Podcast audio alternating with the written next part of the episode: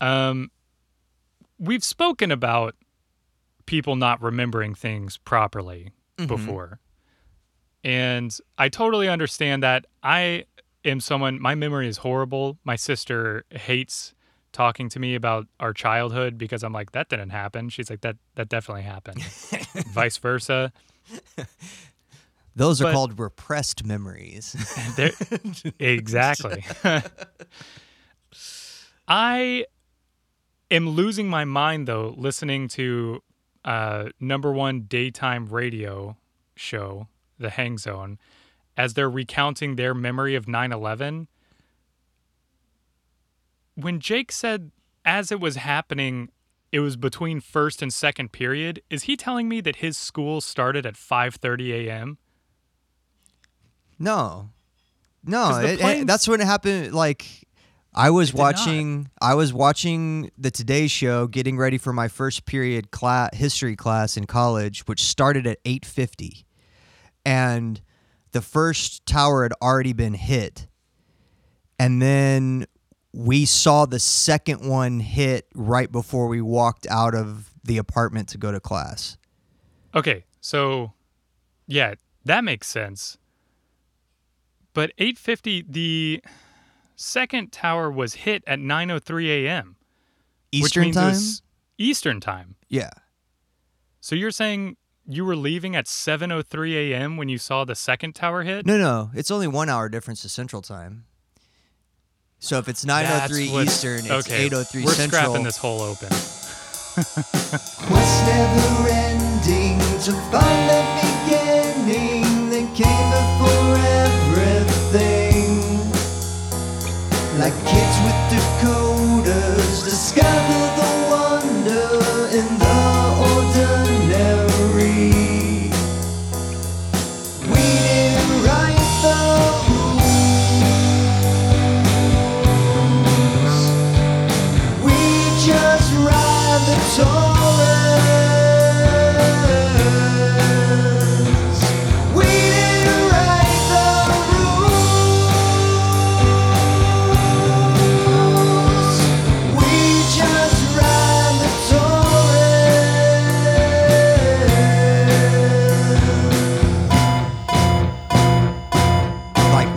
we saw the second one hit. I remember sitting there on the couch and going to my roommate who was still asleep because he worked nights, and I knocked on his door and woke him up and told him he needed to come out and watch it.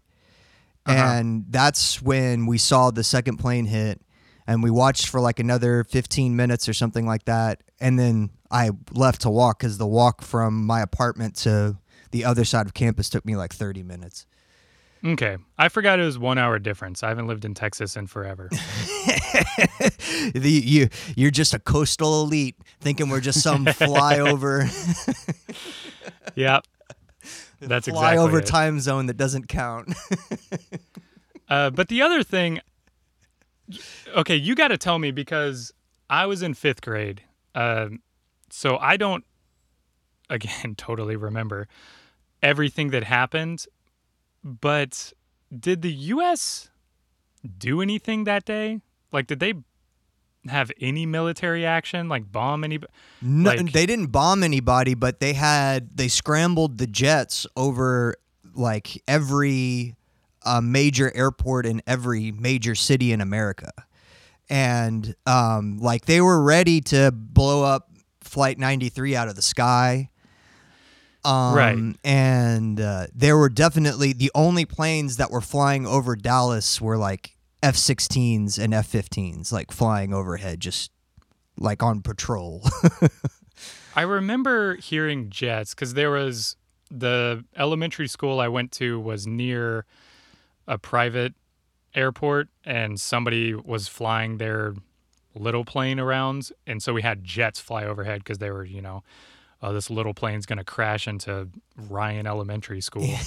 um, but the thing that I also, I swear, uh, I went home and watched Animaniacs. but Blake was saying that Nickelodeon wasn't showing anything except news, which cannot be true. Nickelodeon news. I don't know. I wasn't watching Nickelodeon as a as a as a sophomore in college at that time, But but Animaniacs. I mean, and but Animaniacs came on on uh, WB thirty three. They they showed it on Nickelodeon. They did. Okay, I Pretty thought it was just uh, it was just like on local uh, local TV for the after school kids. Um, no, you're with Pinky and the. Brain and Freakazoid and Those were definitely on Nickelodeon too. I think. Pretty sure. yeah, I don't know what Nick, I don't know what property Nickelodeon was at that time because uh, they've since become a huge conglomerate. So I don't know what news they would have been running. Like were they uh, Viacom or What else would they be doing? Like Dead Air? That can't. Right. Yeah, and like I remember just every like we were poor in college, so we didn't have like cable. so uh it was just like scrolling through the local channels and all the local channels weren't running any local stuff. They were just all carrying the national news feeds. Yeah. Um, so I remember there not being like Channel 8 News wasn't carrying their own independent local Dallas news coverage. They were carrying big ABCs, you know, Yeah, Good yeah. Morning America and uh, whatever coverage. Diane Sawyer. Uh, I did go over to a friend's house, and uh, I remember my dad being pissed that I wasn't going to football practice. big, big military guy is like, no, you, you, you're showing that you're weak by not going and uh, playing your second year of tackle football. Yeah. It, it's Uh, weird because that was September 12th was the first day of baseball at UTD. So not not the first day of that season, but the first day that baseball as an organized sport had been part of the college at all. Um, so September 12th, 2001 was the inauguration day of baseball at D2 UTD Are you And- trying to draw some causation here? they uh so we all showed up to the field there was like four scholarship transfer kids but everyone else was like uh, a walk on that the coach had talked to at the school being like hey you played baseball in high school. Would you like to come play for the team? And so we all showed up because you know we had no idea. We had nothing else to do. Like classes were shut down. Um, so we showed up to the fields behind the university and uh, the coach just showed up with a truck full of stuff and it was just boxes of like the batting cage equipment and the pitching machine and the the the roll on roll off backstop and like L screens for the pitchers and stuff like that but they were all in boxes so we just spent all day just building those things.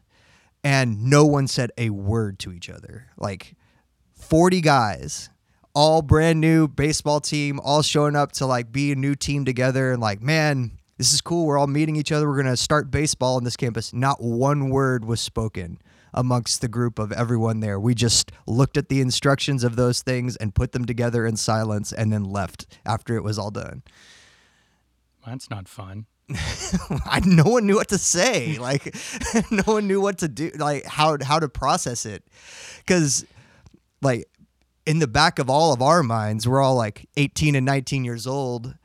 Like, all, in, at least in mine, like all I'm thinking of is there's about to be a draft. I'm gonna Yeah, be yeah. fucking drafted. This is so. this is so stupid that I'm about to be fucking drafted. That's all I was thinking. Baseball thinking just about started. exactly. I'm finally going to get an opportunity to play college ball, and I'm about to get fucking drafted. That is, uh, I do remember the draft conversation happening probably more when I was in middle school. You know, getting getting up there in age, yeah. but it it's such a my family is such a weird group of people because they are like so pro military, but so my mom was like, We're, "I'm taking you to Canada if they do the draft." Blah blah. blah. Like it, They're going to draft a bunch of 11, 12, and 13 year olds. well, yeah, she's at least she had the foresight uh, to see that this war was going to go on. Right, forever. right. She knew. She knew ahead of time. We, But- but it's going to be going on in a decade, I'm sure. I I can't remember. I was laying in bed last night trying to think of what to say and uh, for this open, and you know, seriously screwing it up upon delivery. But I I don't know why, but it popped into my head thinking about the draft. There there was a video game that came out. Uh, there was like a Vietnam, you know, video game at at some point. I can't. Remember. I was probably in high school. Probably PS2, PS. I don't, I don't know. Anyways, uh, my stepdad was born in 53. So he was, you know, he did get like a draft card right at the end of the Vietnam War. mm-hmm. And he ended up not getting drafted, but he knew people that got drafted. And again, my family extremely pro military, right? Yeah. Uh, so I thought I wasn't trying to be rude. of course, they thought I was. Uh, but I thought, hey, Bill, uh, now you can play this game and pretend that you were drafted. that was not the right thing to say. uh, Oh, man. So, yeah, I guess people. I don't know. Did you get Growing up, Did you get your ahead. selective service card when you turned 18 in high school? Do you remember that? Getting I it in the remember mail? getting a card, but I got. I mean, I turned 18 in 2008 during the election, so it was just you know when you're registering to vote, Mhm. that's a you know register for the draft. So I remember doing that. I don't remember getting a card in the mail, um, but We I'm had- sure I we got something. we had all gotten ours as seniors in high school. So it had only been like 15 months since we had all gotten our selective service cards, you know, as 18 year olds. And uh, so there was a big thing on campus that we were all going to burn these. then they won't be able to draft us. Yeah, they, they don't have backups. It's all just tied to this card that I keep in my wallet. And if this doesn't exist anymore, ha ha, fools in the government will never be able to find me. As It's funny. everything in my entire college campus is like cross associated with my social security number. right, right. You can burn that too, though. yeah, right. Yeah. They'll never figure it out. I I definitely was probably pro military. Um, you know, again, as I've said, listened to my parents for quite a while. Probably early college was when I started being like, wait a minute, Yeah. this is this is not not good. But uh, if I had been drafted at 18, I probably would have been probably would have just been like, no, I'm going to college, and then what are they gonna do? You know, there's certain people that they allowed to like go to college. so surely, but I couldn't imagine after five years them being like, okay, now we're doing the draft. Now I'm going in as an officer. hmm That was certainly I'll just stay in I school and I'll go in as an officer. If I enlist, maybe I'll get preferential treatment. They're not just going to throw me in the infantry. maybe maybe the maybe the play here is to act like I'm really gung ho about it. Enlist, try to get that sweet officer desk job. Yeah, which is funny because my my dad being super pro, uh, I'm a marine. Blah, blah, blah. Um, he's more a psychopath, but he uh, was like a desk, like he was a lawyer, like assistant in the Marine Corps. He was like, oh yeah, I, I was an officer and did artillery, but he he sat at a desk the whole time. He was also in the military during like the one of the periods of relative peace in the world. We only had to worry about the Berlin Wall back then. Right. It was pretty funny because he, you know, they brainwash you, especially in the Marine Corps, to believe that uh, you should die honorably. And he was so, I mean, he still is ready to kill somebody. He's, it's insane. Uh, but I was always in the back of my head, like, they went into the Gulf War, like, right before you got out. Why didn't you just stay in if you really? Well, I'd already done the paperwork. And, Sch- and Schwarzkopf was going to have that thing over in like one week anyway, you know, just Exactly. big ground assault with all them tanks. Like, there wasn't even going to be really a fight. Yeah. It's funny because the he being that watching Boyhood, he he was the dad at different points in that movie. Um, I certainly remember he was pro military, pro Bush first election, very hardcore. Was it Gore or Kerry? I can't remember. Kerry, right? Kerry was the second one. Bush Gore was was 2000. Right. Okay. So he was very pro Kerry, like carried signs in his car and would like put them in people's lawns and like we did that scene from Boyhood. I remember sitting because divorced dad bowling alley is like number two right after Chili's uh, for places to take the kids, and I remember sitting in a bowling alley as he's telling us how Bush is a war criminal. like it's just that movie's insane. Uh, but you know, housed housed Democratic uh, campaigners during Obama, and is now like QAnon. So he's, Yeah. he's one of those back and forth. it's it's an interesting time because my period that was it was all the beginning of my college experience. So like the fall of 2000 was Bush Gore hanging chads, huge constitutional crisis. I was in my history of Vietnam class taught by Professor Rabe, who was the um, adjunct professor of all history because I was a history major at the time and he like stopped our entire syllabus when the election went down and we did like two weeks just on outrage over bush stealing the election from al gore hmm fast forward september 11th i'm headed to my u.s american women's history class taught by professor rabe and Who? Professor same- Rabe, same professor, same Oh, okay. history curriculum, and we're in we go in the class the morning of September 11th, and we're like asking, should we be here? We just saw the other the other thing went down, and like by the time like a couple scrag- stragglers walked into class late because they've been watching the footage, and they're telling us right when they walk in, just interrupting the lecture, like that one of the towers just collapsed, you know, and we're like, what the fuck? And um, so, and he's like, "No, we're not stopping class."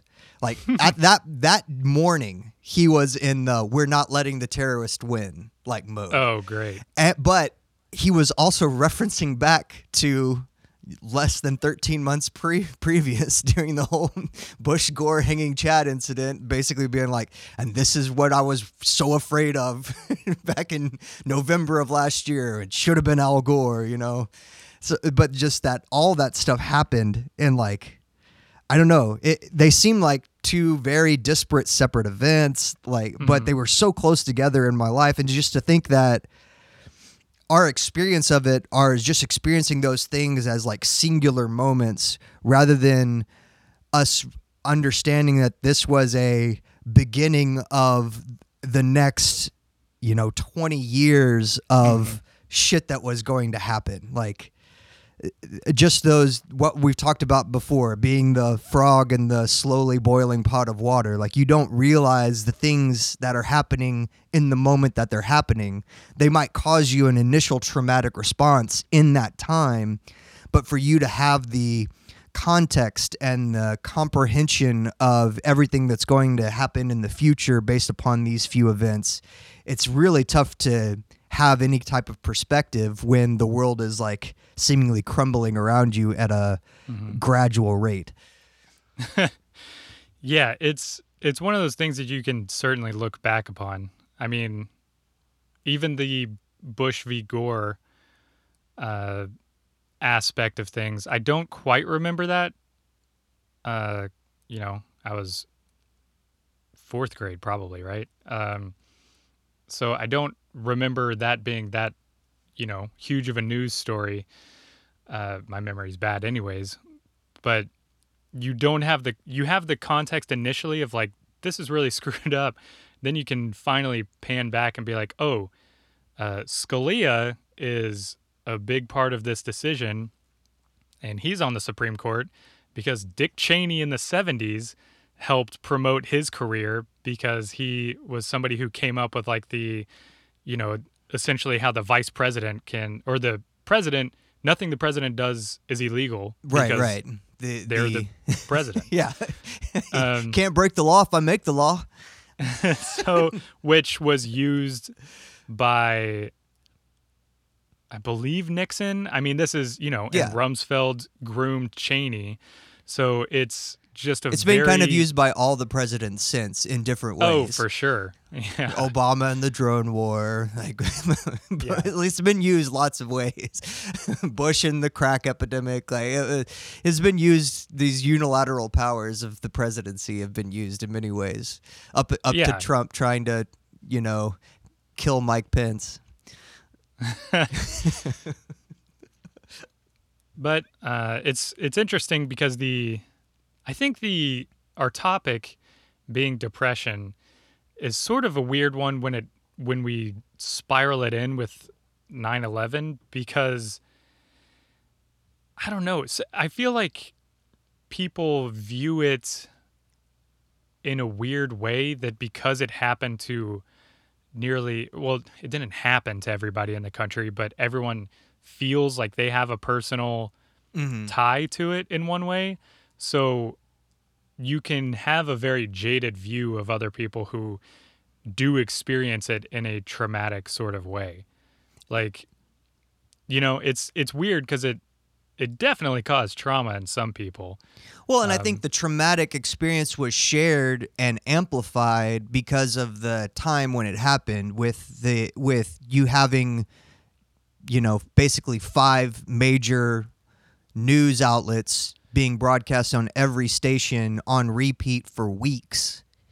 yeah Um even if you were 2000 miles away from ground zero when it happened, two time zones yeah, you are having the same visceral traumatic experience, the same stress inducing anxiety, the same amygdala response, the same lizard brain part of you freaking out because you can't regulate your emotion. Like all of those things are going on and because of our the nature of human beings like we kept watching it over and over and over and over again like for not just those few weeks after but for years after and every September 11th we had another month long you know deluge of all the footage again and all of the thing just I, I think that has a lot to do with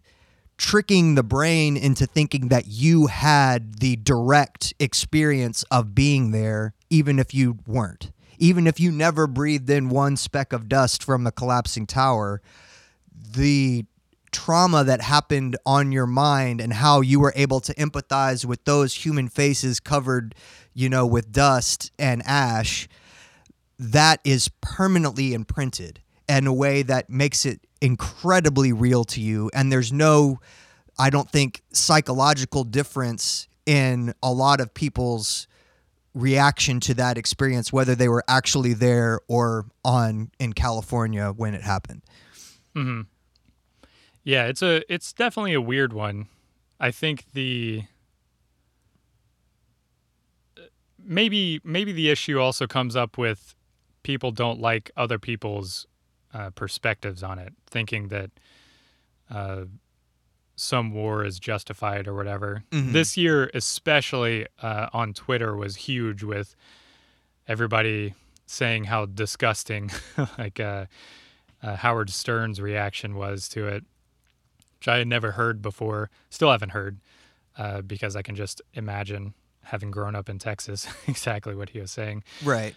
But it's, you know, it, it's a weird, a weird one how people kind of process these stressful events, and I don't know.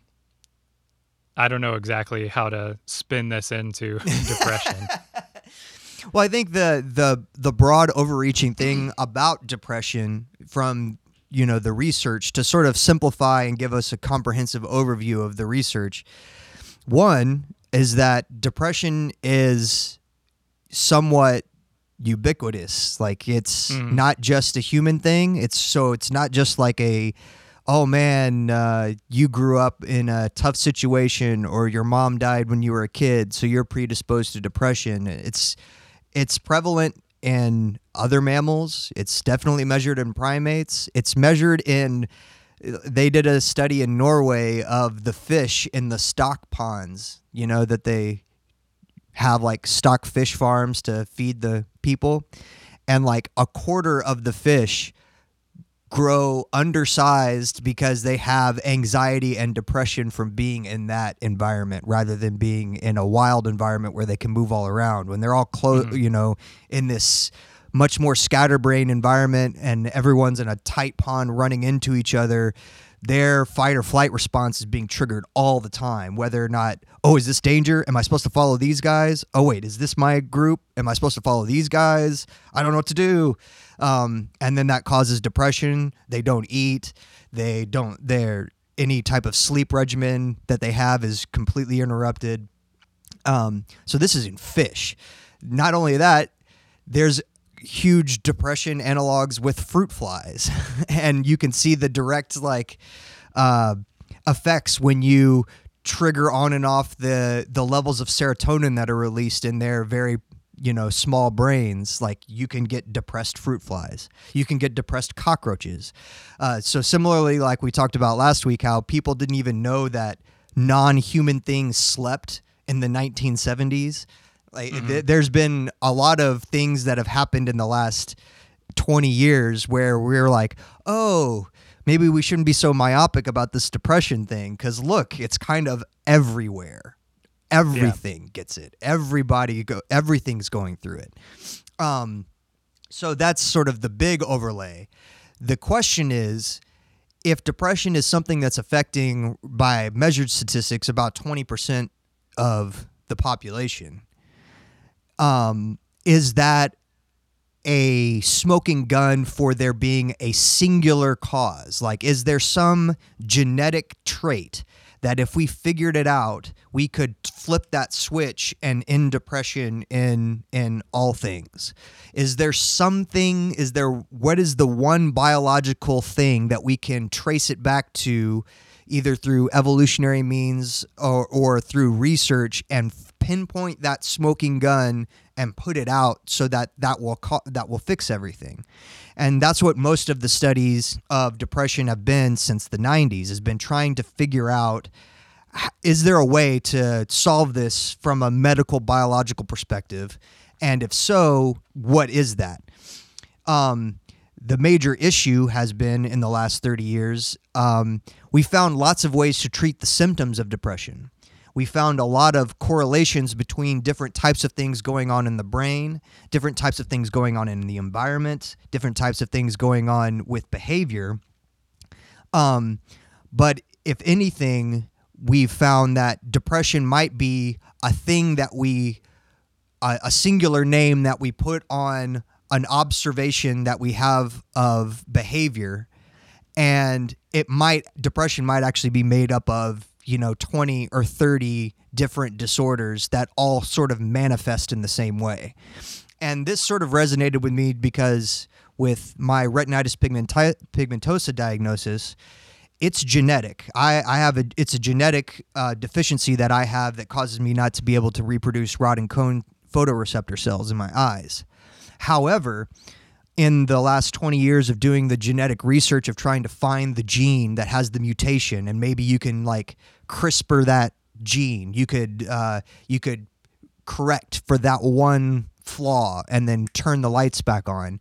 They found that it's actually hundreds of genes that have the possibility to become mutated and cause this disorder. So it's not like there's one special gene that causes your rod and cone cells to no longer no longer re- replicate. It could be lots of different ones with lots of different gene markers on those different genes. So the idea of finding like some sort of one to one relationship for the cure for my genetic disorder is out the window. It's going to be very specialized for every individual who has it. And I think that's where depression is as well. And and as you when you research a lot about how medicine tries to locate genetic disorders and the research of gene therapy and stuff like that, the ones that medicine really focuses on the research are the types of gene relationships to disorders that are one to one relationships, like sickle cell. Um, like that is a one to one, one gene causes this one disorder. We fix that gene, we fix that disorder. Um, when it comes to these other things that could have hundreds of different genes that cause these effects, uh, having a gene therapy approach to uh, remediating those problems is not nearly uh, as sufficient and doesn't have really any efficacy. Yeah. When I was working in the research lab, I was in the cell and gene therapy department and it's it's so difficult to do those sorts of studies when you're looking at something that could be controlled by tons of genes because the way that you do it is you essentially have to have like a mouse colony that has been specifically created and bred to have one of the genes you're looking at knocked out or tied to something you can actually measure. Some of these are like they, you know, can sometimes tie these to fur color so you know with a pretty good certainty that the black mice are uh, ones that have the proper normal gene, and then the white mice are the ones that had it knocked out.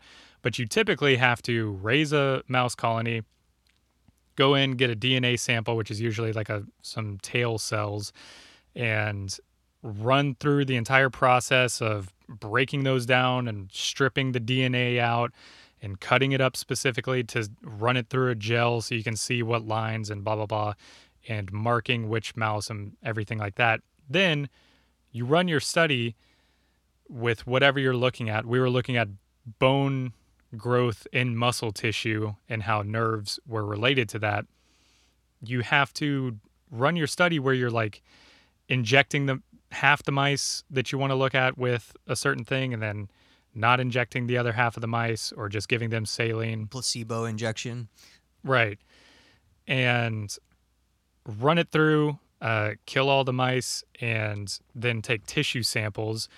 Then you just stain the tissue samples. You have to like cut through frozen muscle tissue and find an exact location where there was bone growth or whatever. Then you just stain it for a specific protein and then see if that glows through a microscope. And this is where modern medicine is when looking at this stuff. It is that's essentially it. There's other techniques where you use a computer essentially that has lasers to look at those cell markers, mm-hmm. but you're just seeing if certain receptors are there or not. And what's interesting with trying to figure out gene therapy there versus you know keeping things alive it's there's so many factors to it outside of genetics too. Uh, depression is a prime example of it being incredibly complex to figure out what's going on because you're you know in a mouse or a rat you're needing to find a way to give them depression to see how they react to different things. And there's pretty like with sleep, there's signs in a rat on what a depressed rat is like. But improving those things, it's like, okay, well, are they depressed because of this one thing that you found you can improve? But how do you know your study wasn't just knocking out that one thing so then you just gave it back? Yeah. like it's it's so much more than a one-to-one relationship especially when it comes to these sort of this this combination of science of psychology and biology. And then when you get to the competition between those fields it all gets real muddy Yeah, instead of working together, a lot uh, there's there's a lot of no, it's only going to be this way, or no, it's only going to be this way. It, it couldn't possibly be like maybe if we just joined forces. right and it's it's weird because like the you know as you're saying it measured could be in 20% of the population. Um, they used to think it was in, you know, 15% of people will have at least one major depressive episode. Um, the WHO predicted that it would be the number two cause of disability by 2025. I couldn't find current numbers on it. It is up Um, there. D- depression and anxiety are are the top. I think behind diabetes, Diabetes and, obesity related. yeah, things, obesity related stuff. It's like it's right there. Um, like my my disability through Social Security is for my blindness, but you know I didn't have to list out all my depression stuff because my blindness sufficed. that was Yeah. good enough for them. They were, were like, okay, we we need to, we need some extra supporting documentation that shows that you're really bad off. but yeah, it's, It's- definitely on there. Um, and I, I think that's the the next place to go is understanding that we have. This is what was so good in um, Sapolsky's uh, the the Stanford um, uh, lecture. lecture that we that we watched. Um, but just basically the way that he introduced it, that we have a problem in America, and it's a semantics problem Yeah. and the fact that you know if something doesn't go our way or we have a particularly stressful day at work or you know your girlfriend dumps you we all colloquially describe that as we're depressed or man that's depressing. Or someone tells you you know some bad news about uh, uh, over text and you reply oh man i'm so sorry. That's that's depressing. Like we use that term so frivolously that we don't appreciate what true major depression is. Um, and like a major depressive episode is something at which you basically become deregulated from the cycle at which you can mourn the loss of a loved one, mourn the loss of something that you loved, like your job, mourn the loss of maybe maybe you had to retire early and you really loved working, but circumstances forced you to retire. Mourning the loss of something, you have we all do that, and most of us have a cycle at which we reach a point where we gain perspective from that loss and we have this really interesting thing as humans where in the worst of circumstances we kind of are especially when things get really bad we are falsely optimistic to ourselves as like a coping mechanism. So that helps us rebound out of these you know depths of despair. But like major depression is such that you go into the depths and you're down for so long that you can no longer regulate when the up comes. And at at a certain point of being majorly depressed for for a long enough time and having enough neurotransmitter chemicals suppressed in your brain and never getting a good balance whether that be through serotonin or norepinephrine or dopamine um, you lose the ability to know when you're going to go up or to control when you go down. And kind of that just happens. It doesn't even take like a a a very disturbing event or traumatic event or stressful event in your life to all of a sudden trigger a major depressive episode. And it mm-hmm. also doesn't take like a major euphoric event or a major like congratulatory moment to give you like, oh man, this is a, this is the best day I've ever had type of feeling either. Or you might just just, wake up and you might have normal. this like super rush of endorphins. Go ahead. Yeah. I th- well, it's just the the down can be so long and so cognitively distorted that you it the way it's so weird the way it works or maybe we can just play his clip because he describes Yeah, yeah. um Good time to play the clip. You clipped it, Eric. If I had to define major depression in one sentence, I would say it's a biochemical disorder with a genetic component and early experience influences where somebody can't appreciate sunsets.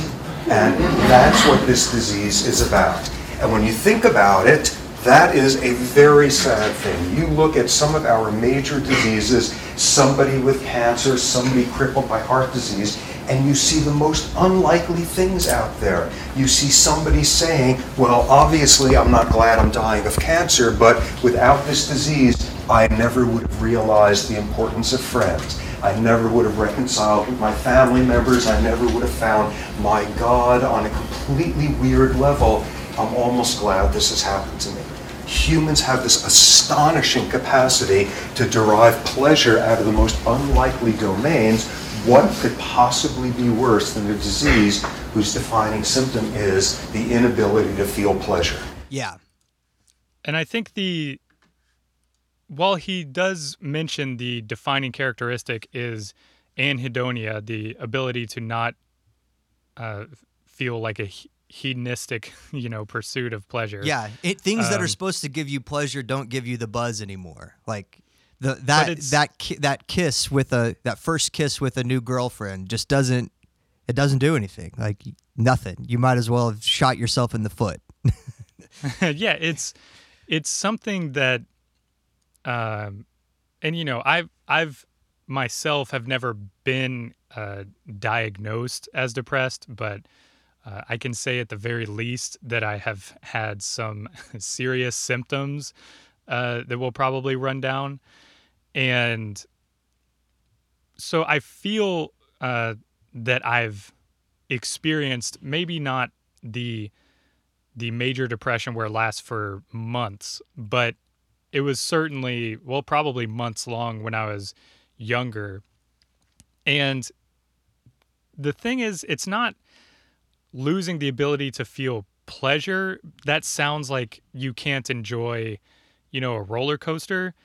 It means like, like, just having like food is is dull mm-hmm. like everything is so muted or horrible like on top of everything else that it's there's no like you know going and getting a fresh hot chalupa from Taco Bell eh, is like you might as well have just eaten like the crumbs out of a chip bag or something like it's not you know there's no interest in anything Yeah. it's it's totally blank on what things feel like and that's that's the how good things can be Yeah. things can continue to feel worse um, if something bad happens on top of all of those things Like actual physical pain. Like Yeah. you're you're you feel physical pain like you're being burned or you're being your arm is caught in a vice. And it's not it, it's such that when these people are put in an fMRI and they're feeling this pain, the pain indicators in their brain that would light up if you were actually holding a lighter to their skin are lighting up. So it's not an imaginary pain. It's not uh, that they're giving you an allegory for what their emotions feel like by saying, "Oh man, I just my whole body hurts." Th- their body actually hurts. It's like a real, it's real pain, and um, that's where we get to like the sort of. I, I want. I would like to. I really want to talk about the brain chemistry stuff, but I kind of want to talk about the structure of the brain part first. okay well let, Go ahead. What about um, sort of like the the thing that I think is interesting too that the the pain part you're talking about, um, their brain is lighting up as if they were in physical pain, but as he sort of describes, and I think is a good way for somebody to imagine, and you know, somebody. I'm not saying like imagining that most people listening, although statistically, um, aren't depressives themselves, but it's it's helpful even if you have experienced depression to hear what these things are. Mhm. The pain aspect of it, your brain is doing the exact same pain messaging as if you were you had, you know, been as he says like gored by an elephant. Yeah. But the thing is, your brain in that instance can connect the elephant tusk to all of these emotional pain things. Mm-hmm. The thing with depression is you don't have something. So it's almost all of the ambivalent, vague feelings of pain without something to point to. So mm-hmm. it is it is the exact same thing as being in physical pain, but your body has nothing to point to. So you're you have this inner turmoil in your head and entire body of not understanding why it's in pain, but it's severe pain. And I think that's like a great way to sort of look at depression. It's all of the ambivalent feelings of pain without having something to physically point to. Yeah, you it, and that the helplessness of not being able to say, "Oh, I get it. I just need to take my hand out of this vice," or like not having that one-to-one relationship for problem solving because like we've talked about the our brains are problem solving evolutionary features. Like they've evolved to be these problem solving things which gets us in trouble a lot because oftentimes we uh, we're so quick to problem solve that we find the most convenient intuitive answer to a problem rather than uh, looking at what maybe the real causes of the problem are and drilling down at what the what's really going on. And so we just go with that and we're like oh that makes sense. Um, but in this instance there's like nothing. You feel the pain but you can't do anything about it. You go to the doctor and the doctor like does surgery to see if you have like a hernia. And the doctor's like well there's no hernia. I, uh, we, we cut you open. There's nothing there. Uh, i don't know what to tell you and you're like well it feels like it. So can there's nothing we can do? And so then you go Right. home and you feel like you're crazy and you've just spent a whole lot of money trying to like find some imaginary pain that you've been basically told is all in your head. And that makes it even worse because you still wake up the next morning after the doctor told you that it's not there and you feel it. And you're like well isn't there like some level of my own uh, human willpower where I can just be like, stop it, stop being such a dummy, just quit, stop feeling this pain that's not there, you dummy. Just, just be a normal person, Yeah. and that's really not how any of this works. Um, and that's, I think, the uh, sort of the biggest detriment to depression is that it doesn't have it doesn't manifest as uh, all of a sudden you get like a bad skin rash and so everyone can be like oh obviously major depressed Yeah. it's it's like you call your boss and you're like i cannot come in today i just can't get out of bed and they're like Psh, i got out of bed i get out of bed every day What's what? Yeah. What the fuck's your problem, pussy? You can't fucking just do do like do it like the rest of us. What's what's your deal? And so automatically the stigma is that there anyone who has depression has some sort of weak character or weak morality or weak mindedness or no willpower or all of these things that we've talked about in depth in other episodes that are a lot of American mythology ideals. Um, and so that makes for a very combative and sort of caustic mix of people who are not willing to be empathetic or understanding about this condition because it actually is antithetical to like what we believe we're supposed to be as American individuals. Like that's another big issue with this is that this rugged individualism, self-made man, free will aspect of American life does not allow for uh, a mental disorder like depression to exist. but even going to psychologists doesn't which is insane to me. Like your whole profession is uh, built around mental health and well-being. And like i went to a, a psychologist a few years ago and was finally like i had never explained to psychologist or psychiatrist or anyone any sort of anxiety or depression symptoms and i was like finally okay i had like a huge issue, so I'm going to go and talk to somebody. Wrote down the whole thing, uh, started talking to them. And they're like, you know, we have a breathing exercise class that's once a week. I think that might be what you're looking for. it's like, did you not read any of these? Like, you know, it was, it's insane that it's under misunderstood. It's under understood. Yeah. And the and the treatment is such that because of there's not like a direct genetic smoking gun and there's not like oh this one pill fixes 100% of people um, then anytime that you're trying to treat a patient who presents with depressive like symptoms you have to do it in this very very graduated baby step type process. Like you have to s- sort of feel out is this a major depressive episode? Is this a thing where i need to get this person on medication right away because their chemical imbalance is so bad that they literally are on the verge of hospitalization?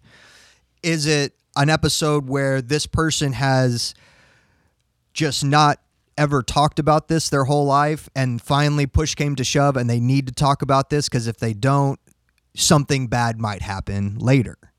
Is it a situation where like this person is actually suicidal and we need to do something right now that medication will take too long to fix? So we need to intervene with a therapy that does something drastic and gives us immediate results. Um, and I think a lot of, especially when it comes to psychologists who do more of the sort of talk therapy and more of the approach of um of listening and even kind of on the verge of like life coaching type of stuff. They're gonna do it, approach it very gradually, like like you said, like breathing exercises, maybe, and we're gonna take every tiniest bite of the apple until we find something that is effective for you, instead of just dumping you into, you know, other things. Now that's the the reason why I go to a psychiatrist and not a psychologist is because um, I have a genetic predisposition in my family for major depression and be and manic depressiveness like is in my is in my family. Um, so I know that there is a and I've had a couple extremely major depressive episodes in my life and um, had like the real uh, scary suicidal time for a few months. Um, and I knew that brain chemistry was obviously an issue because I knew that I couldn't just like go play guitar or you know hang out outside with my friends and like get that boost that I needed to help me get over the hump or whatever. It just wasn't possible. And um so I knew I needed medication, which is why I went to the psychiatrist route because they're like medical doctors that can actually prescribe medications. And when you go that route, you do like the fucking 700 question long questionnaires about your mental health and everything. But then you do sort of a talk therapy with the psychiatrist as you're taking the medication. But the talk therapy isn't really about like, oh, and tell me about your childhood with your parents and you know how did that affect you? The talk therapy is more about we took a snapshot of your outlook on the world day one. You started taking this medication. You came back in two weeks. We took a snapshot i'm going to ask you questions that take a snapshot of your view of the world now. And then in six weeks after you've been on the medication we'll take another snapshot. And then i'll increase your dose a little bit. And in two months we'll take another snapshot and so all the questions and sort of therapy is him asking me stuff that gives him an idea of the way that the uh, serotonin reuptake inhibitor is working in my brain and giving me a better perspective and better outlook and sort of balancing me back out. Um, so it's a at least in my experience that has been that was the reassurance that I also needed sort of the uh, the emotional support side of everything that you need because you can't just give some people some pills and expect it to all go away. You need some sort of like um you know comfort. You need a thing that tells you okay this is some positive feedback that shows you that this is actually working. And then you can start to believe it. Because when you're so depressed for so long you really don't believe that there's any uh, like there's any other state of being which is why Yeah. you get to like total suicide. Like every day i wake up and it's the same. Like the only way that i could maybe have a different outcome is to just swallow this shotgun. Like that would be a different that would be a different experience at least. At least i wouldn't feel like this. And um so that that is like the the snapshot of my sort of experience but having the psychiatrist angle and doing it through taking the SSRIs um really was sort of the co- the combined package that I needed to help me get out of like this last one. And so I've been on Zoloft I don't know now 6 years, 5 years. And like in the past they used to give you high doses of it and then get you off it real quick because they thought that it w- will just fix your brain chemistry and then now your brain is balanced out and it knows what to do and now you're off it. But in more recent years, they understand that this is a, not a thing that you can just quit. Like if you start mm. on this, you have to keep doing it and you might be able to dose down, you know, later in your treatment. Um, but even if you want to eventually get off it, it's going to take like a year of slowly, gradually dosing down to zero. And even then, you'll probably have like what they call these lightning storms in your brain where you feel like you have these like electrical storms that happen like in the back of your head where it's like uh, your natural serotonin coming online versus like the the uh, the stimulated by the Zoloft serotonin firing, and it's like sort of the sputtering serotonin of uh, it. Can you naturally produce it without the Zoloft anymore? Um, so I'm still on it. Like I, I can't really and functioning, and I can't really imagine being off it, and especially with like being isolated in the pandemic and everything. Like, uh, and talking with my psychiatrist, like that's the worst time to maybe even try to like reduce your dose or anything like that because you Yeah, you're put you're, you've already put yourself in a predisposed situation where major depressive episode could occur with you know very little very little push or shove or stimulation one way or the other um, so that's where i'm at um, but when it comes to the I- I get I have a a basic understanding of how like the reuptake inhibitors work and how the different sort of neuro uh, transmitters work between the neurons and how like the sacs like release those neurotransmitters and they get picked up by the other ones. And then there's a bunch of leftover neurotransmitter kind of like floating and it gets recycled. But i figure you're probably more advanced on the chemistry and the uh, and the receptors than I am. Can you tell me more about it, or am I asking you an impossible question? no, you could tell me. I can tell you more about it. Um, did you hit the brain structure that you wanted to? Or do you Oh yeah, the uh, the brain structure is pretty simple. Just that if you simplify it, like um, the lecture we listened to, uh, the cortex for we've talked about the cortex in our brain episodes, but it's sort of uh, humans are are have the most evolutionarily advanced cortex of any species and the be- and uh, sort of highest to our body ratio as far as size. And the cortex is really where we've talked about like consciousness exists and awareness exists and all these sort of top down functions where we take our abstract interpretation of the world based upon our senses and then force that information down through the more primitive parts of our brain to to you know affect the functionality of our bodies. And um, so we've talked about like the limbic system and we've talked about you know the lizard brain parts with the amygdala and stuff. But essentially what um, he talked about in this lecture was that the cortex is so powerful and the human abstract experience through our senses is so powerful and like we talked about with david eagleman and his uh, neuroscience studies about how all of our sensory input and our all of our experience is an illusion that is happening in our brains. So the cortex is so powerful enough to give us this illusion that we interact with every day that works. But it's also powerful enough to then take that illusion and then drive it down through all of the limbic system and down to our primitive lizard brain.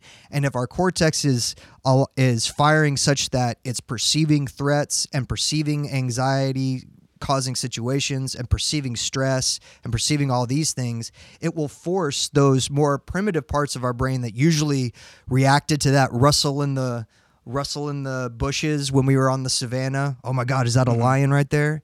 It'll force us to constantly be in a loop of, oh my God, there's a lion behind me all the time.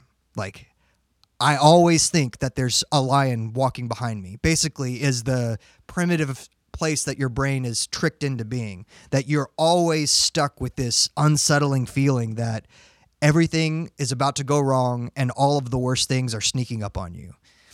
And um, so that just sort of that structure of the brain about how the more evolved, more recently developed abstract parts can force the, the primitive parts, more long lasting, longer history and evolution parts of our brain to believe that we're in these Yeah. desperate situations is pretty amazing.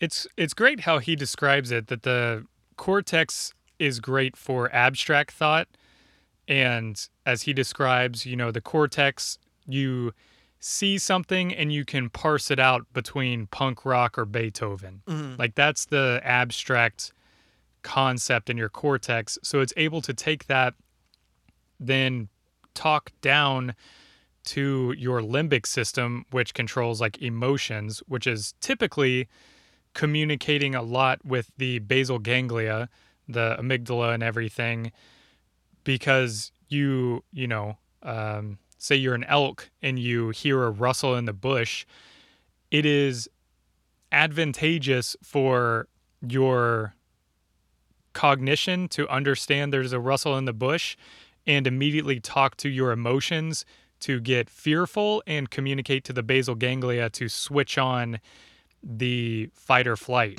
which the basal ganglia m- measure and maintain heart rate and glucose level and all that kind of stuff. Gives you that those things- hyper awareness. yeah, you need those things switched around whether you're digesting, uh, you know, it's rest or di- rest and digest or fight or flight. Um, you need those things changed in a way, and the emotions uh, that also communicate with that as far as fear or anger, rage, whatever it is, communicates well to that cortex of say you know a mammal these things operate in lizards a little bit you know it's it's all through life uh, that has especially a type of brain or some neurochemistry Even fruit flies. even fruit flies. So the neurochemistry part of it is really interesting because, as you were saying, the structure, uh, we've got one part of the brain, one neuron going, and it sticks out a stick like a Q-tip, and that fits in kind of a socket of the receiving brain neuron. And the way that these neurotransmitters operate is they're all hanging out at the end of that Q-tip in these uh, little vesicles, uh, like these little spheres inside of that cell. Um, whenever the excited thing comes along, you know, we've spoken about before, especially in our senses episode, with the movement of electricity through a nerve cell. Once that comes along, it stimulates the binding of that vesicle to the cell wall, and that then the the vesicle is made out of the exact same material, a lipid bilayer, as the cell, like not wall, cell membrane, um, and it then like kind of morphs out and pushes all of those neurotransmitters into this empty space between the Q-tip and the receiving pocket the neurotransmitters, some of them go and touch a receptor and they bind to a receptor site and that sends a signal on to the next cell. but the there's a you know we've spoken about this all of these proteins and everything it's like a lock and a key and it's essentially just floating and based off of charges and really chance they touch the receptor they need to. So you have to have a whole lot of receptors or a, a whole lot of neurotransmitters to send a signal mm-hmm. to touch just a few receptors. So you got a bunch of neurotransmitters floating around in this space, and they either get sucked out and essentially thrown away through your cerebrospinal fluid, and then, um, you know, when you go to the bathroom, everything gets gone, or it's uh, recycled, and that's the reuptake. So the SSRIs work on this reuptake process, and something that they believe neurochemically is going on in depression is there's not enough serotonin or it's being taken up too fast or something like that. There's, you know, different Yeah. theories. You either you either aren't transmitting enough serotonin or you have maybe not enough receptors to receive all the serotonin that you're releasing or maybe your reuptake part is sucking all the receptors out way or sucking all the neurotransmitters out before they can be received by the receptors. Mm-hmm. In the reuptake part, it's going back into that Q-tip cell. Uh, so the SSRIs block the proteins that help the serotonin go back into the original cell that was sending the signal. Um, but you've got a bunch of different neurotransmitters that really operate.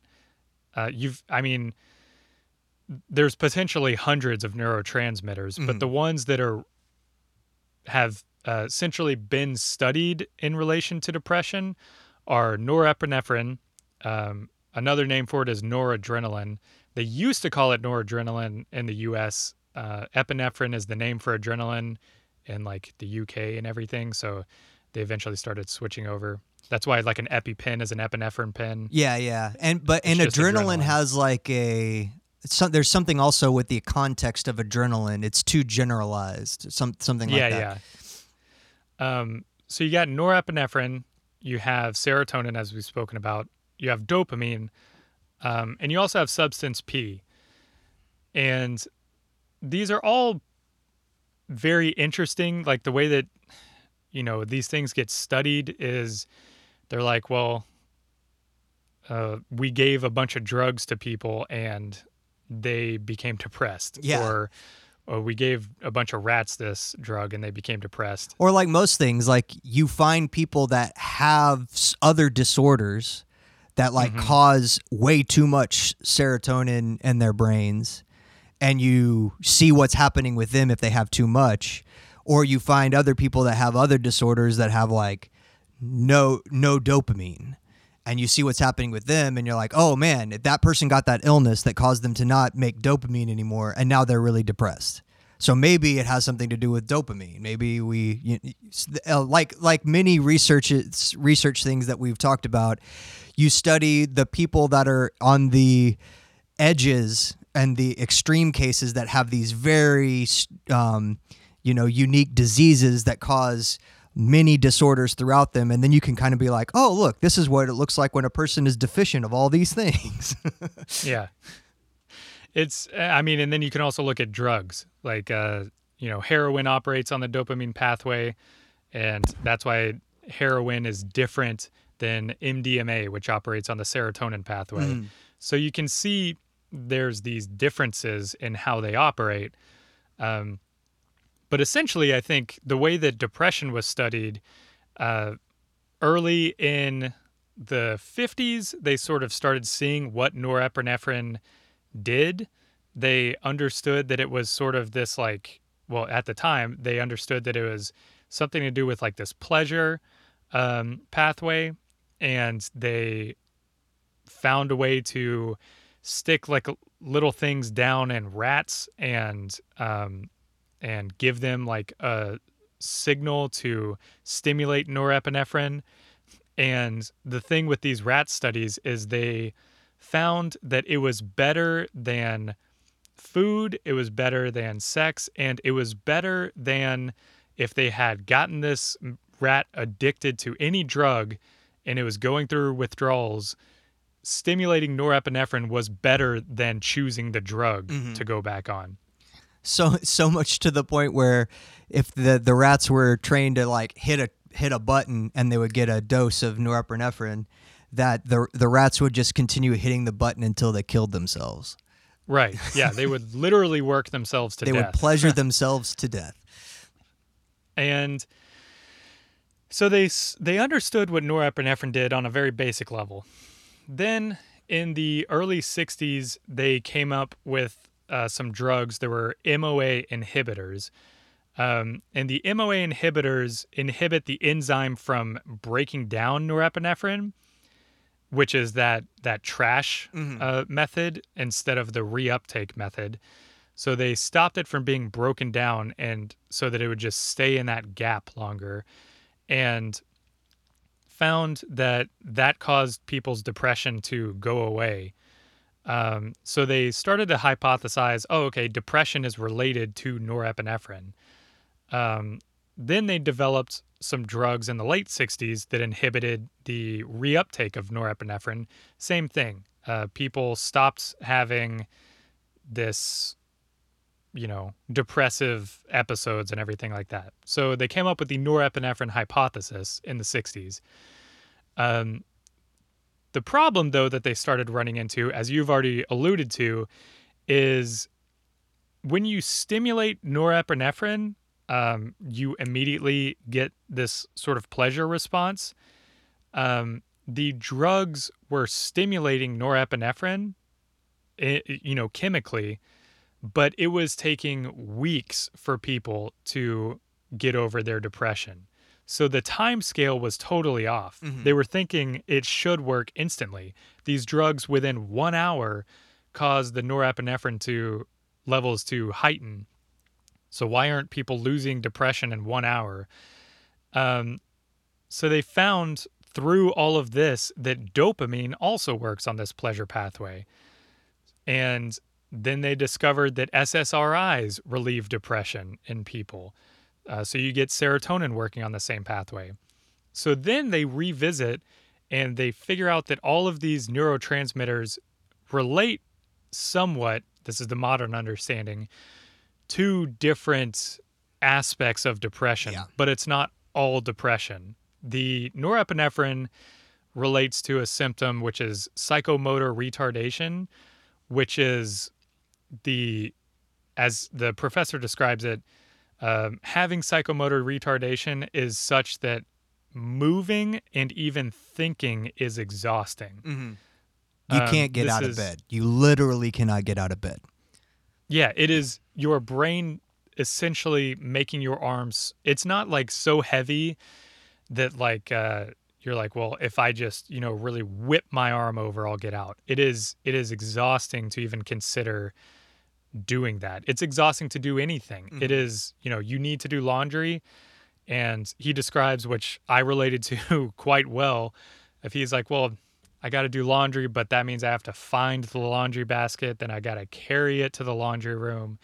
And I'm low on detergent. So I actually now need to go to the store to get detergent. And it's just so much to do such a simple task that it's impossible to do. Mm-hmm. And he describes if somebody is exhibiting this symptom so bad that has depression, they're hospitalized, they're like not even a suicide risk because th- they can't will themselves to do it. Yeah, the thought of cutting your wrist is too exhausting. The thought of finding a gun, God, Right. like the thought of just procuring the method at which to kill yourself is really tough. Yeah.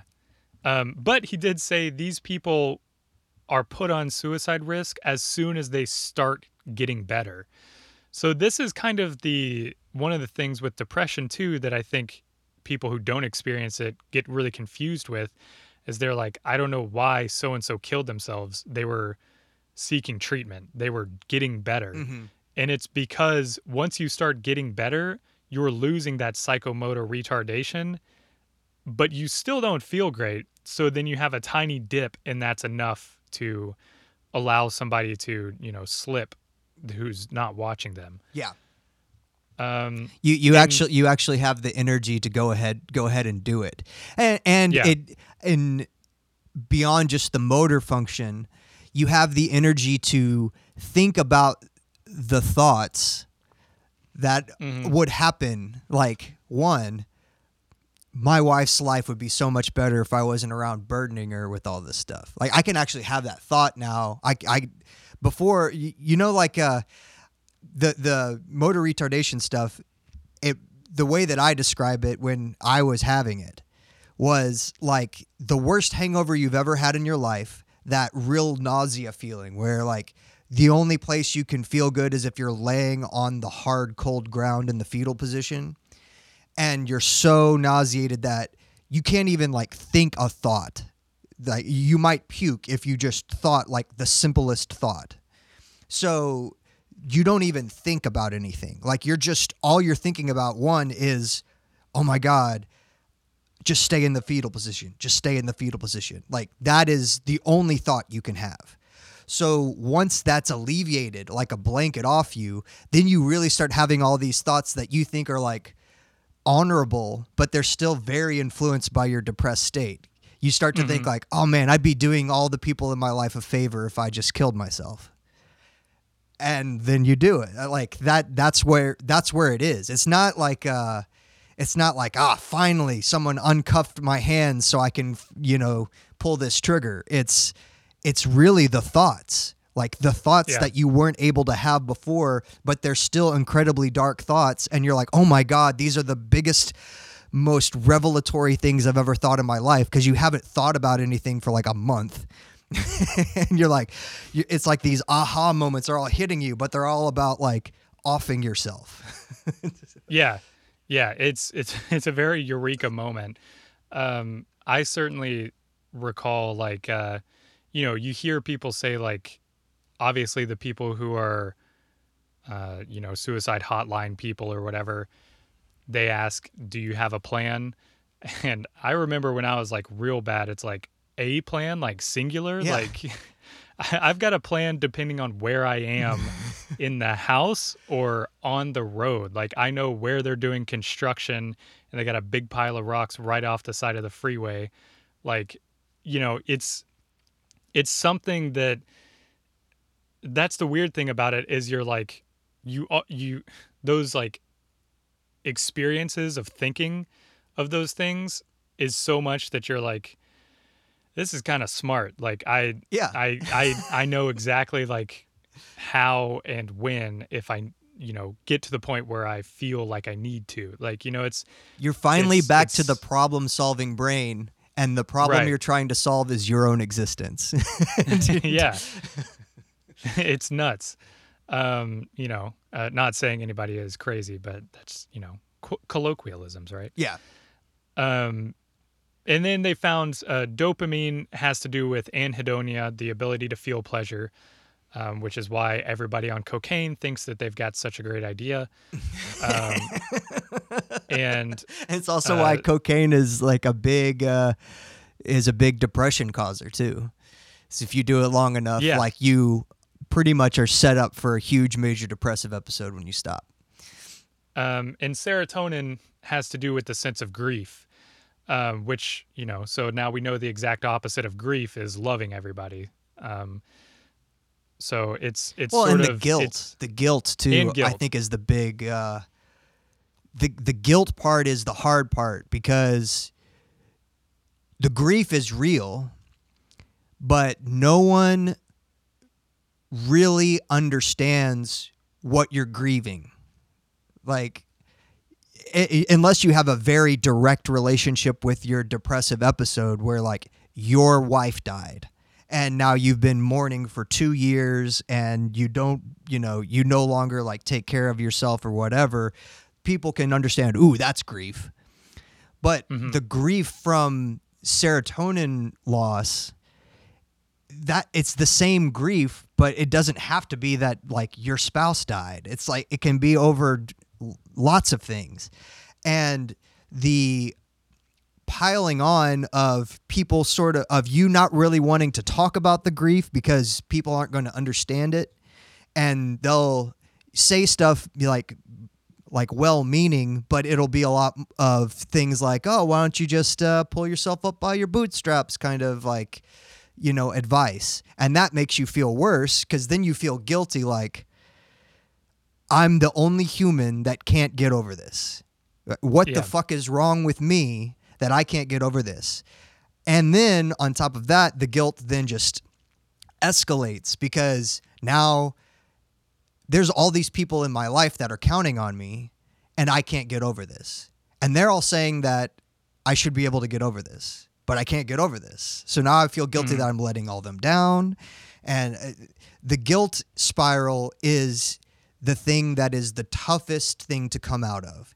And the guilt is so emotionally um, vibrant that even when you're months into your SSRI, you know, program and you've been taking the Zoloft and you're showing signs of improvement with your worldview and things like that, like I still couldn't answer my phone when my dad would call me because there was so much baggage associated just with seeing his name pop up on my phone.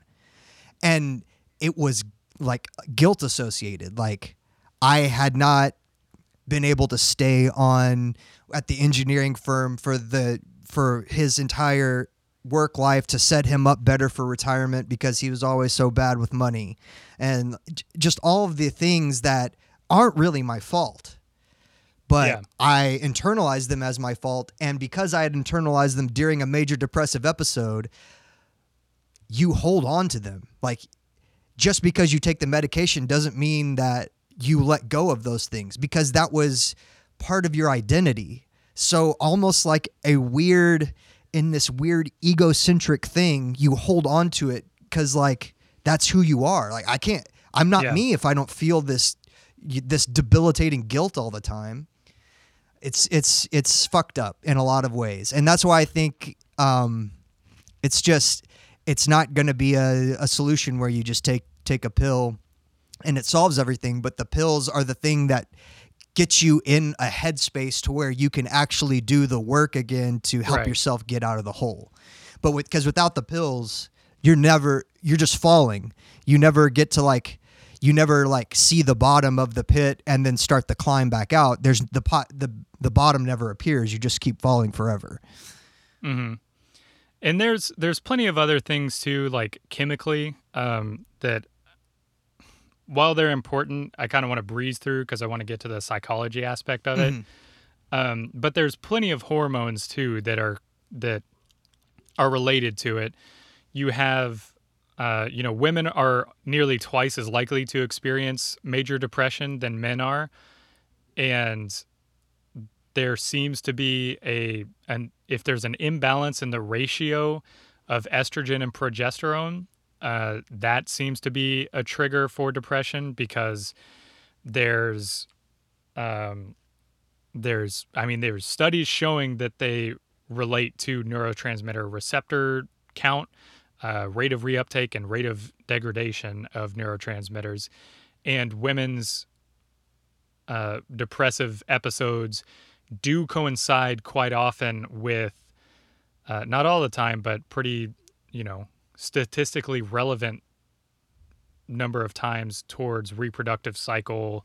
Um, yeah things like, postpartum is a real thing postpartum. like your your brain chemistry and your hormone levels are all out of whack right after you give birth so the few weeks after giving birth is the most likely time when women will experience a major depressive episode Mm-hmm. and uh, i think the the other correlation was menopause like that Yeah, other time when your hormones are are so unaligned that um that's the other time where you're more likely as a woman to have a major depressive episode hmm And just around like uh, time of period can also be uh, a cause for depression. So it's female hormones are, while very important, it's like, you know, we're essentially just saying they can also cause depression. Same with like uh, stress hormones.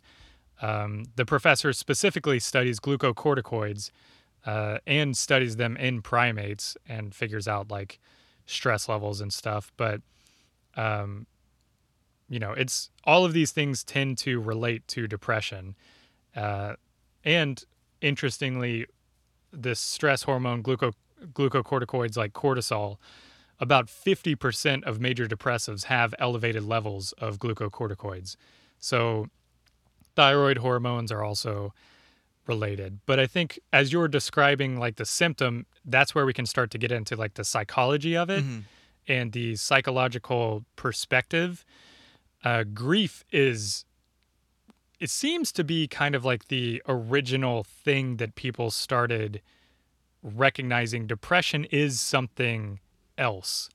Um, Like, especially when, as he spoke about Freud, I didn't look into a ton of other psychology because I'm I'm a biologist. and, uh, they tend to hate biologists and don't give biology much credit for things um, in written papers that are peer reviewed. So that's that's great. That's fun. Um, but Freud himself was really relating to why can people mourn and have grief over the loss of a loved one, but then come out, and other people can just fall into this pit and not get any better.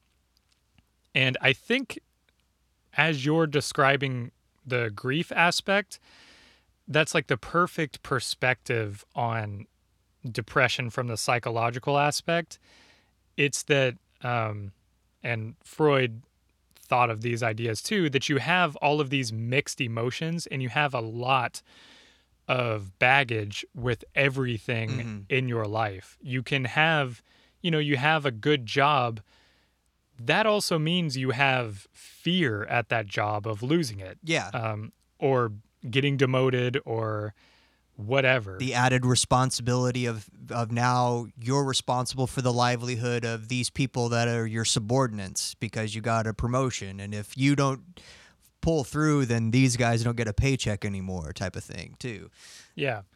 Um, you know, we can tie this all back to capitalism if you want, but the the thing about having all of these mixed feelings is it seems to be that uh, non-depressive people when they have a period of mourning if they lose a loved one or lose the ability uh, to like get a job or something like that like lose a job or whatever um, they can focus on the sadness for losing it and the love that they had for the thing. You can focus on these two aspects, whereas someone with depression focuses on the love, the hate, the disagreements within with that loved one, the failures that you caused, the failures that person caused you, the successes you had together, the regret, the pain, the delight, all of those things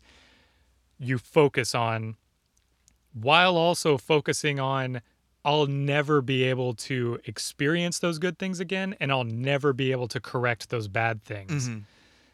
So it's this this feeling of guilt that mixes in with all of those things that as you're describing feeling guilty for like your your dad's own um you know financial uh, outlook or whatever that's not really your responsibility but you feel guilty because all of that all of those feelings are mixed up yeah um, and you didn't even like that's the thing with depression you you know weren't losing your dad at Right. that time it was all mental Yeah. yeah so it's He, uh, the the professor also talked about. I, I was watching a more recent uh, interview with him, and he talked about his own personal past. And I thought that the, his example of his personal life put put this sort of psychological aspect together. Even though he is like strident for biology, and we're going to figure out this neurochemistry, and we're going to figure out all this stuff his experience was he was raised uh, incredibly strident religious tradition and at 13 years old uh, you know he they were having the conversation about free will and um, you know whether you can go to heaven and how forgiveness works and that caused him to have like an existential crisis because if God's the one who planned everything and sort of ordained the way everything's going to go? How can he hold me responsible for things that he already pre-planned for me to do that would he would then consider bad? So do I have free will or don't I have free will? You know, all of that stuff. And he eventually woke up uh, one night, uh, 13 years old, and just was like, "Ah, I get it. There's not a God. Ah, I get it. There's no free will." And that caused him his first major depressive episode. And the psychology of that being that he was grieving the loss of the mythology. And we are so comforted as human beings by our myths, by our traditions, by the things that we have decided that this is the way it's always been for thousands of years. And to maintain our peace of mind, we're going to maintain that belief system. Um, that when we're absent that, when we realize that all of those were just a bunch of myths and the traditions didn't actually mean anything, uh, and there's no real purpose, there's no like, there's no meaning to any of this. Um, when we realize that that is so damaging to our psyche, especially if we've been raised in a tradition that this is supposed to be the thing that provides your life meaning, that pr- makes you relevant as a human being. And so you actually grieve you grieve the mythology that you have decided is illogical and irrelevant to existence. Mm-hmm. And I think, you know, that is that is where the real psychological aspects of this come on is how you can you can adjust the brain chemistry, you can adjust all of the biological imperatives, you can uh, give people the environment at which they w- they will succeed the most in. But if you've tied a bunch of existence to a lot of things that aren't real, that aren't true, you're going to have a society of individuals that when they come to realize that those things were not true are going to be predisposed to have major depressive episodes. Um, so if you know we're talking about the prevalence of depression amongst the population and we're talking about oh man mental health crises are up in america especially since covid-19 and what's the deal with all of these teenagers committing suicide at such a high rate that they've never committed suicide before and all of this type of stuff? I think his his anecdotal story of him being a 13 year old is very relevant to that conversation. Um, I think if you have a environment, a society that is going through an experience where you are deciding what is real and what is false, what is true, is there truth? When you're having this all displayed over like a four year period, really, of everything calling into question the nature of reality you have a lot of people going through these existential crises the same way that he did when he was 13 years old. And that is going to have a lot of disparaging and different outcomes for different individuals based upon their environmental factors, their predispositions of their genetics, their predispositions based upon the balance of their neurochemistry. Like that is going to have a lot of adverse effects amongst the society. And then on top of that, you put the entire population in isolation.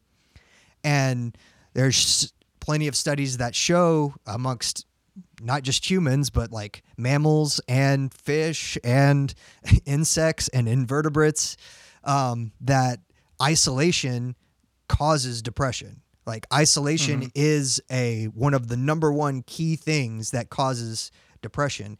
Um, so I, I just feel like it's it's the perfect it's the perfect storm right now. Yeah. At least that we're living through, and to to to have this like, oh my God, what is going on? Uh, all you got to do is you know kind of just pay a little bit of attention, um, and I think it's kind of obvious. Yeah, and it's interesting that it ties into deaths deaths of despair, um, which like I I get the benefit of looking at deaths from drugs, alcohol, and suicide uh, all in, all together. Um, I get a little skeptical when they're like, nobody would do these things unless they were suffering Right. uh, themselves. It's like, uh, okay. Um, Well, I mean, yeah, lots of people. If I would have killed myself four years ago, lots of people would have looked at my situation and been like, "That's a pretty cozy, comfy situation." He was Yeah, in. yeah. Doesn't seem like he was suffering or in very much. Financially, he was Yeah. fine. Like everything was fine. Uh, his wife loved him. It was great. I don't know what the problem was. Yeah. Um, I mean, I can't remember like when I was really uh, spiraling. Can't remember if it was high school or college, which again, you know, my brain doesn't remember things probably because I've had so many messed up experiences. Um, but no way would anyone have thought I was suffering. So, um, yeah, it's it's interesting. But since 2000, uh, deaths of despair have more than doubled among adults without a four-year degree. Um, so you're you're seeing like this split because deaths have increased for people with a four-year degree um, from below 20 to about like 22 uh 20 i don't know about 25 um, deaths per 100000 but you're seeing this split and it ties back into this sort of loneliness aspect or understanding your understanding of the world uh, getting totally you know destroyed right in front of like your eyes Yeah. you know um, it's something that causes stress and as we've spoken about cause stresses are a prerequisite sometimes to developing depression and the aspect of it that's like very interesting is stressful events are typically um, like the epidemiology of stress is a situation in which the person starts to learn that they don't have control over the situation. And that can be you know for a child very easy to understand if they have a parent die before the age of 10 before they're 10 Yeah. that's like an immediate you're learning cause and effect relationships and you immediately learn there's some effects that had no cause that you had any control over there's things in the world that happen that are absolutely horrible that you can't do anything about but the strange thing talking with my sister who studied psychology um those stressors especially for children don't have to be death Mm-hmm. they can be going to a wedding they can be like you know moving schools Yeah. anything that causes a person to feel like they don't have control is a stressful uh, a stressor and it totally makes sense evolutionarily um, what during you know caveman times or as a primate do you not have control over those are typically bad things you know Well, even as a kid, if you go through a period of time where your family is pretty poor and you don't, there's like some nights where you don't know if you're going to get food, or there's some weeks Yeah. where you're not sure if you're going to get dinner any nights that week. Like, that is enough to. to foil the whole construct that your very young mind has developed with the this very um, simplified, rigid understanding of cause and effect reality inside of your experience. Like when you're young and you're just learning the rules, like this is the same period of time when you're a kid and you're like, "Hey, I just learned the rules to this to to this sport and these kids aren't playing by the rules, so I'm going to go tell all the parents that these kids are doing it all wrong because now I've decided that rules mean something." Um, and- but it just takes a few experiences to let you realize that there's no free will. There's no fucking control. What? Every everything that you've been taught so far was all bullshit. yeah. Um, so it's it's interesting that we've now got a society that everybody is coming to the conclusion that everything they've been told about the system is uh, just it is uh, for me, not for thee. You know, Yeah. it is it. The system benefits a select group of people. You know, as Carlin put it, like they're all in a club and you aren't. You know, he didn't put it that way. He put it uh, funnier, but I forgot the line he said. Um, but it's it's there is this collective understanding and this individual understanding. Um, but the problem is people don't recognize it, it's a massive individual understanding. Mm-hmm. And that tends to lead to some sort of depression that people are experiencing all of these things. And the problem with depression is you don't think anybody else knows what you're going through. Um, it's just like you can, you know that depression exists. Like the lecture we were watching was from 2009.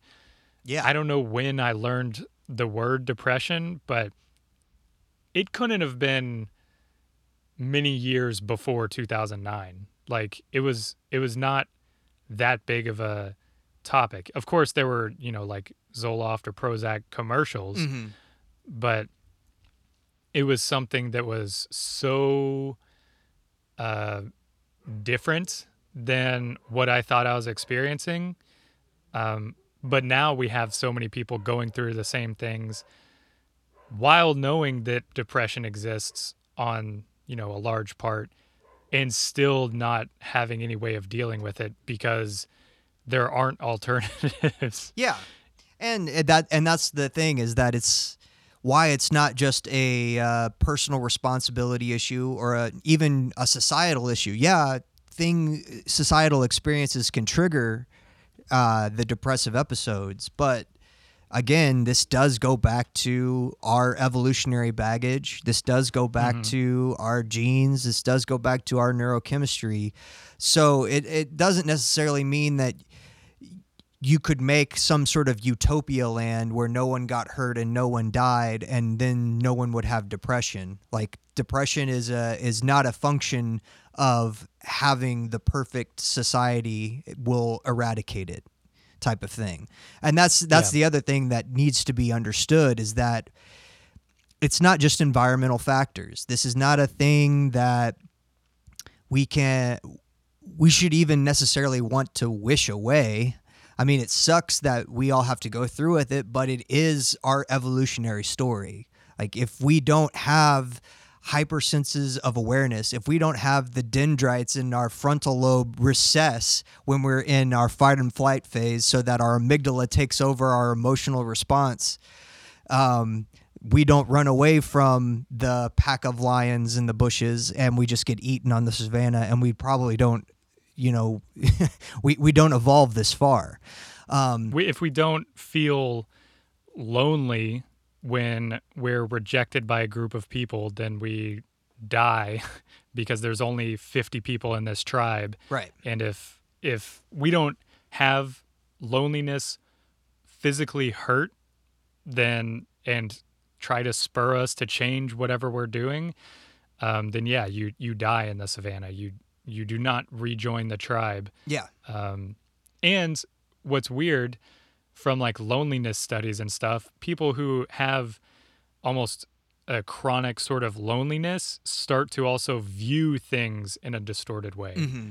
Like you start to see somebody smile as them laughing at you. yeah So every every everything every connotation is taken in uh, negative or even as an attack Yeah. And that could be, you know, you felt lonely because you were trying to do something right. So now you these are your enemies. Mhm. You know, that's that's sort of a way that your brain tricked itself uh 200,000 years ago. But yeah, it's it's weird how this has come along with like humans. Um and we've only recently started to try and understand it, and more recently seen the American dream start to collapse. So Yeah.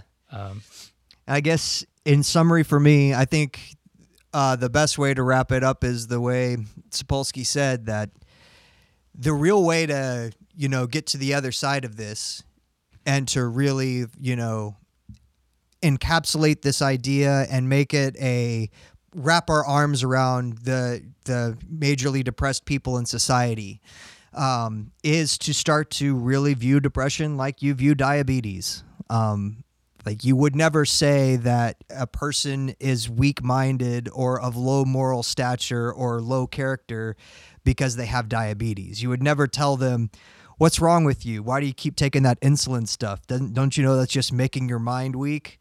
Why can't you just get over it? like you would never say that about diabetes to anyone. Like that's not the way that you would think about that.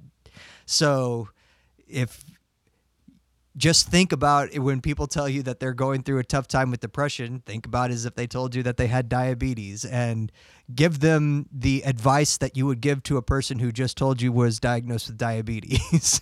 Don't give them the Yeah. advice that uh, your armchair quarterback uh, life coach would tell you on on how on how to make your life better or or how to cheer up and make the most of it or if you know basically lay there and take it as a rape victim. I, the, those those types of advice are are not good for anyone.